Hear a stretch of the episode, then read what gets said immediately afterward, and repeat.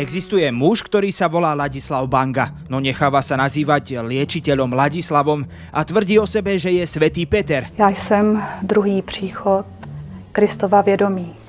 A tohle to se vám dneska přišla říct. A okej, okej, stále je to uveriteľnejšie ako toto. Republika je jednoznačne antifašistická strana. Ale svätý Peter, Laco? Ja som Peter. Dobre, si Peter. A teraz vám to poviem na plné pecky. Áno, som Peter. Takže to znamená, že si na čele cirkvi a hlásaš Božie slovo z Biblie? Ja proti Biblii nič nemám, starý zákon si ctím, ale je tam naozaj len 30 a možno 20 Ale vieš, že to nedáva logiku, že? Byť svätý Peter, čo neverí Biblii. Tak slobodne buď, pretože tým nikomu neubližuješ. Ale vieš čo, dobre, čert to ber, si svätý Peter. Si úplne v pohode, môžeš si vybrať, môžeš byť nosorožec, jednorožec, môžeš byť pre mňa za mňa letecký vrtulník. No a ten liečiteľ Ladislav sa stal na Facebooku celkom populárnym vďaka virálnym videám, pri väčšine ktorých je napísané, že liečiteľ Ladislav was live. Live? Oh no.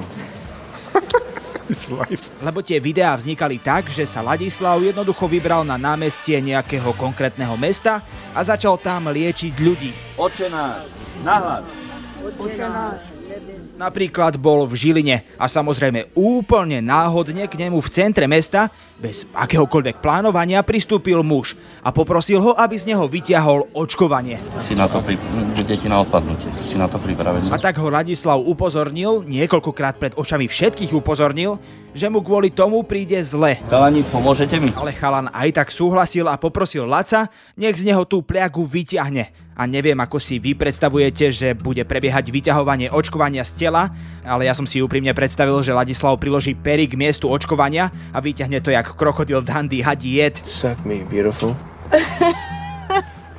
Ale nie, Laco len chalanovi vošiel rukami pod tričko, chytil ho za prsia a párkrát potriasol a chalana potom začalo motať a tvrdil, že sa mu točí hlava a voilà, dobre zahrané divadlo, ktoré z Ladislava spravilo uznávaného liečiteľa, bolo na svete. Tak povedzte niečo ľuďom po tom liečení. Neviem, aby verili Boha. Lebo keď nebudú veriť Boha, Aby verili Boha.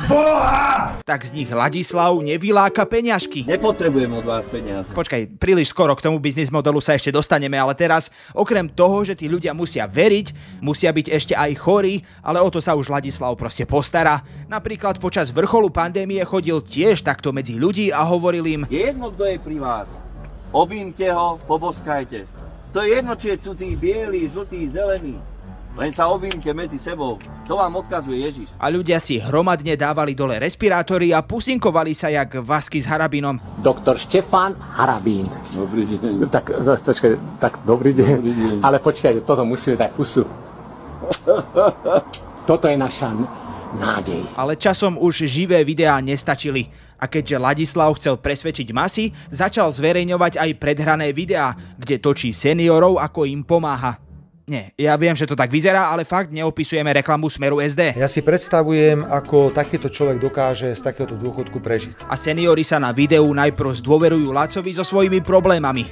Mám problémy s hlavou, e, mi hučí e, v, hla- v hlave, v ušiach, e, počujem muziku. Prepačte. Fakt prepačte, ale ja musím. Od večera do rána muzika mi. A vy keď e, zaspávate, tak počujete ako keby, ako keby muziku k tomu. Áno. Dobre, ďakujem veľmi pekne. A teraz si len predstavte, že ste jej vnúk. Pozeráte toto video a poviete si, kurňa, ale kúpiť babke tie Airpody fakt nebol asi najlepší nápad. Muzika mi vyrába. No a potom nastane vo videu veľmi ostrý strih a babka už len vysmiato komentuje, ako jej je po liečení oveľa lepšie. Ako sa cítite teraz? Dobre. A Laco jej dáva vlastne tie isté otázky, ktoré dával ostatným seniorom, ktorí boli liečení pred ňou. A koho ste cítili na sebe? Pričom po tejto otázke väčšina z nich povedala nejakého svetého, alebo teda prípadne Ježiša Krista, no teta nie. Nie, nie, necítila som, e, vaše ruky som cítila len. No páči sa mi, ako Laco vôbec nereagoval, že táto pani výnimočne nezačala hovoriť o prítomnosti svetých, len o jeho rukách, ale aj tak pokračoval vo vopred stanovenom scenári. Vaše ruky som cítila len. Čiže zázraky sa dejú? Áno. O nie, preboha, Ladislav liečiteľ má ruky a dokonca ich vie aj položiť na druhého človeka? Zázrak! Zázrak, nie? Neveril som. Áno. A ešte sa nám celkom páči, ako Ladislav vedie svoje ovečky k úplnému odpojeniu sa od e, svetských vecí typu peniaze alebo majetok. To bohatstvo, peniaze a to není nič. A je naozaj dôležité, že do každého jeho pacienta vnikne poznanie, že peniaze sú vlastne na nič. Čo ste... Energiu, cítila som, aké by do mňa išlo zlato nejaké, alebo... OK, pri tejto pani to úplne nefungovalo, ale väčšina si to uvedomila a je to dôležité, lebo neexistuje vesmír, v ktorom aj máte peniaze, aj máte láca ako liečiteľa. Proste za dobrého liečiteľa sa platí. Veľa platí. A tak je dôležité, aby ste si uvedomili, aké povrchné je mať peniaze. Na čo sú vám peniaze, keď môžete mať laca a môžete ich dať lacovi? Vidíte, že neberem od ľudí peniaze. Nepotrebujem od vás peniaze. Potrebujem len, aby ste verili v Ježiša Krista. Hej, to hovoríš na záznam a navonok to tak prezentuješ, ale online Laco predáva napríklad svetenú vodu za 30 eur. Tú istú svetenú vodu, ktorú by vám mali v každom kostole dať zadarmo. Ladislav ale argumentuje tým, že tá ich voda v tom kostole to nie je taká dobrá voda ako jeho, nemá také dobré účinky a proste kľudne by tu po vzore jojkárskej relácie mohla vzniknúť ďalšia relácia s názvom môj kňaz posvecuje vodu lepšie ako tvoj. Na jojke. A jedno sedenie u neho stojí 100 eur. A to se vyplatí. Keď ho kontaktujete, zašle vám IBAN. Vy to uhradíte a potom vám zavolá cez Messenger. A teda hovorí, že poskytuje odbornú zdravotnú starostlivosť hodnú doktora ale asi Edkera. Mňam dopí. A keď chcete vedieť, neviem prečo, že z čoho vychádza jeho odbornosť, nie je to z dlhoročného kvalifikovaného štúdia, ale z mŕtvice. Normálne ho chytila mŕtvica a počas komy ho vraj navštívil Ježiš Kristus a povedal mu, že má ožobračovať starších, naivných ľudí v núdzi. E, sorry, moja chyba, že ich má liečiť, samozrejme. Mi povedal, že mi dáva jeden dar.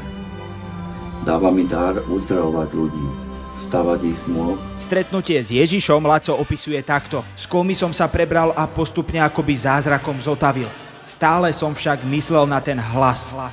Hej, akože ani nám sa nad ním nedá prestať premýšľať. Ako je možné, že má v preferenciách 16%? Takže naozaj, čo si naškrapkáme, to máme a áno. V podstate stačilo len zo pár dobre zahraných...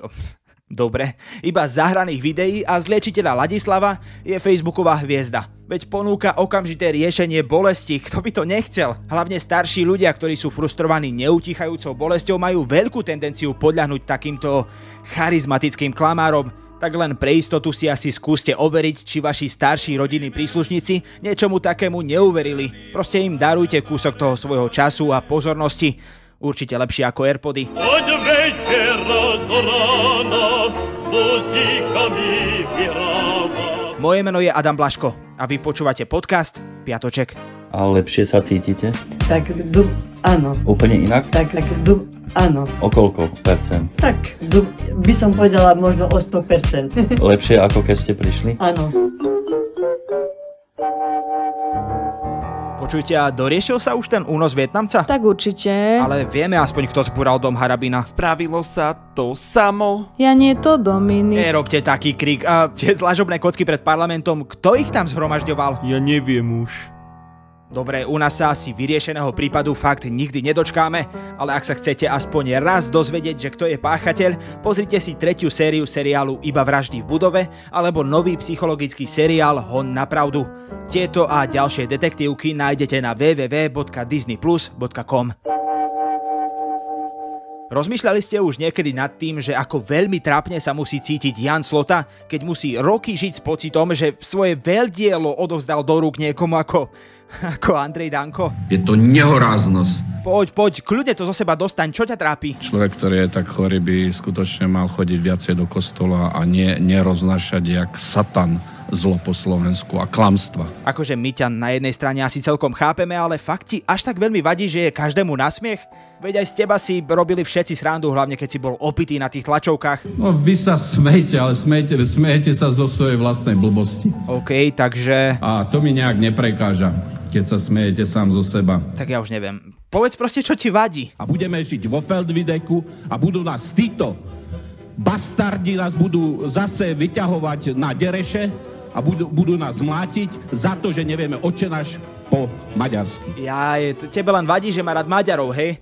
Andrej, máš niečo na svoju obranu? A čo mám povedať, že ideme na tankoch okay. na Budapešť? Mám byť no. primitívny? Ja, preto... ja s takýmto chrapuňom nemením sedieť sú za jedným. Nie, počkaj, stoj, veď sa, veď sa iba rozprávame. Ja sa ospravedlím tejto relácii, dobre? Chalani, kam obaja odchádzate pre Boha? No však to ste aj chceli, ne? Skôr sme dúfali, že odídeš z politiky, odídeš do zabudnutia, vypneš internety a proste spravíš všetko preto, aby sme už viac nemuseli kúkať na tvoje ko... Adam!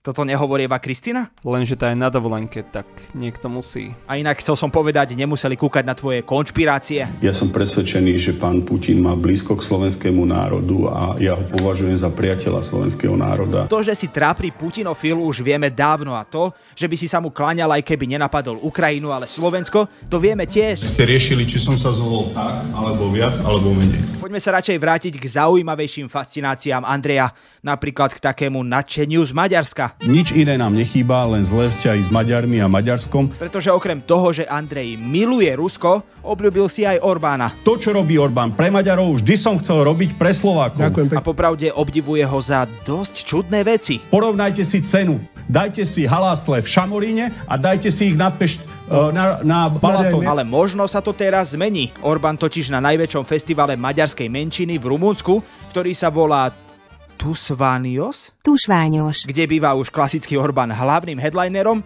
trošku neovládol. Že som nejaký držak, ne?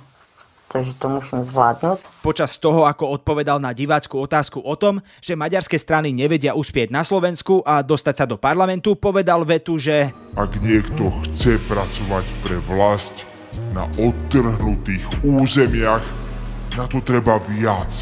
Tak to teda nie. My pôjdeme do tankov. Hej, hej, vieme, pôjdeme do tankoch, ale tentokrát nás oveľa viac zaujíma reakcia šéfa, terajšieho šéfa Slovenskej národnej strany. Musím jasne povedať, že pre nás slova ako otrhnuté územie alebo Felvidek sú nepriateľné. Viktor Orbán má svoj pohľad na históriu, my máme svoj, ale treba žiť v súčasnosti, nehádať sa. K celému tomuto Orbánovmu výroku sa stihlo vyjadriť už aj ministerstvo zahraničných vecí, ktoré vysvetľuje, že Československo a neskôr Slovensko či Maďarsko sú rovnakými nástupnickými štátmi Rakúsko-Uhorska. Od dnešného Maďarska teda nemohlo byť nič odtrhnuté. Šírenie takýchto narratívov kýmkoľvek ide nezmyselne proti dobrým susedským vzťahom a stabilite v našej oblasti. Úprimne je celkom dosť vtipné, že aj keď podľa Danka je táto vláda len bábkou v rukách hnusného Bruselu a Západu, hájí len zahraničné záujmy a na náš národ kašle, bok po boku musíme bojovať s Bruselom. Tak aj tak sa dokázala ohradiť voči Orbánovi viac ako taký hrdý národniar Danko, čo by aj dušu dal v tom boji divokom mordy, len a voľ nebyť ako byť otrokom. A predseda strany, ktorá v minulosti doslova nenávidela všetko maďarské. Počúvate, ja som úžasnutý, že z tohto sa najviac tešia slnečkári. Od rána pozerám uh, články v týždenníku, pozerám denníku N pretože im by sa to hodilo. Tak ako znepriatelili e, Rusov a Ukrajincov. Počkaj, čože? Akože slniečkári rozhadali Rusov a Ukrajincov, hej? Kde Ukrajinci nezvládli takisto prístup k národnostnej menšine a porovnal by som to s časom maďarizácie Potisos a... Andrej, prosím ťa, najlepšie by bolo, keby si sa už do toho parlamentu nedostal.